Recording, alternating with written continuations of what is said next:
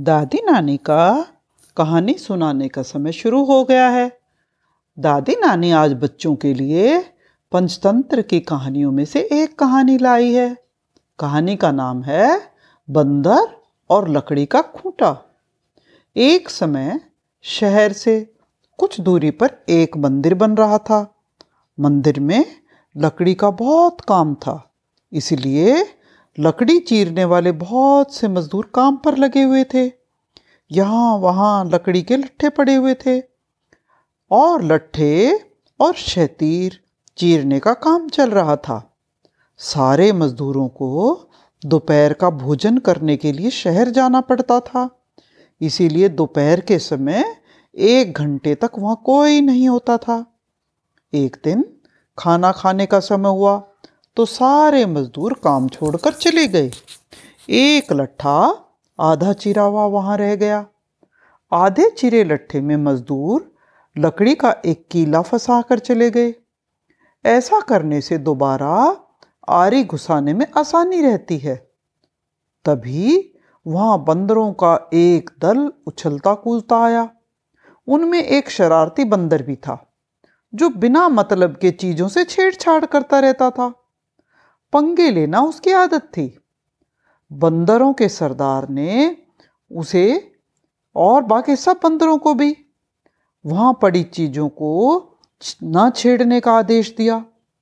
सारे बंदर पेड़ों की ओर चल दिए, पर वो शैतान बंदर किसी की बात नहीं मानता था।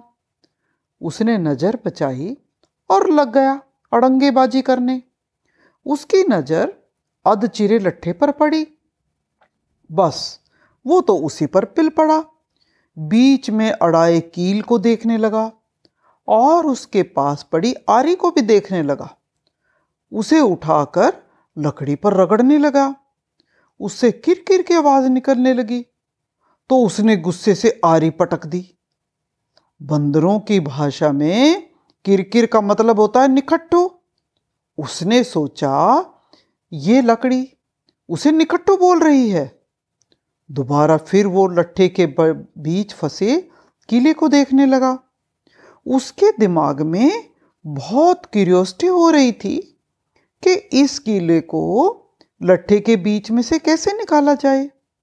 अब वो किले को पकड़कर उसे बाहर निकालने के लिए ज़ोर आजमाइश करने लगा। लट्ठे के बीच फंसाया गया तो किला दो पाटों के बीच बहुत मजबूती से जकड़ा गया होता है। क्योंकि लट्ठे के दो पार्ट बहुत मज़बूत स्प्रिंग वाले क्लिप की तरह उसे दबाए रखते हैं।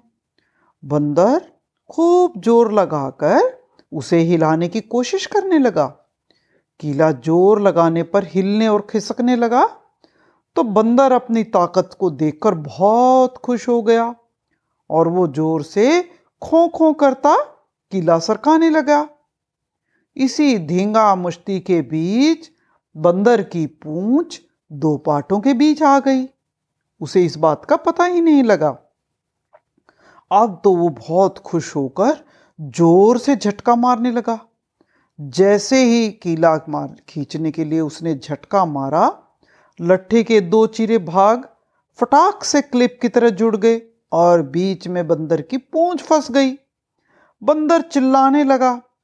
तभी मजदूर लौटे उन्हें देखते ही बंदर ने भागने के लिए ज़ोर लगाया तो उसकी पूंछ टूट गई और चीखता हुआ टूटी पूंछ लेकर बंदर अपनी जान बचाकर भागा।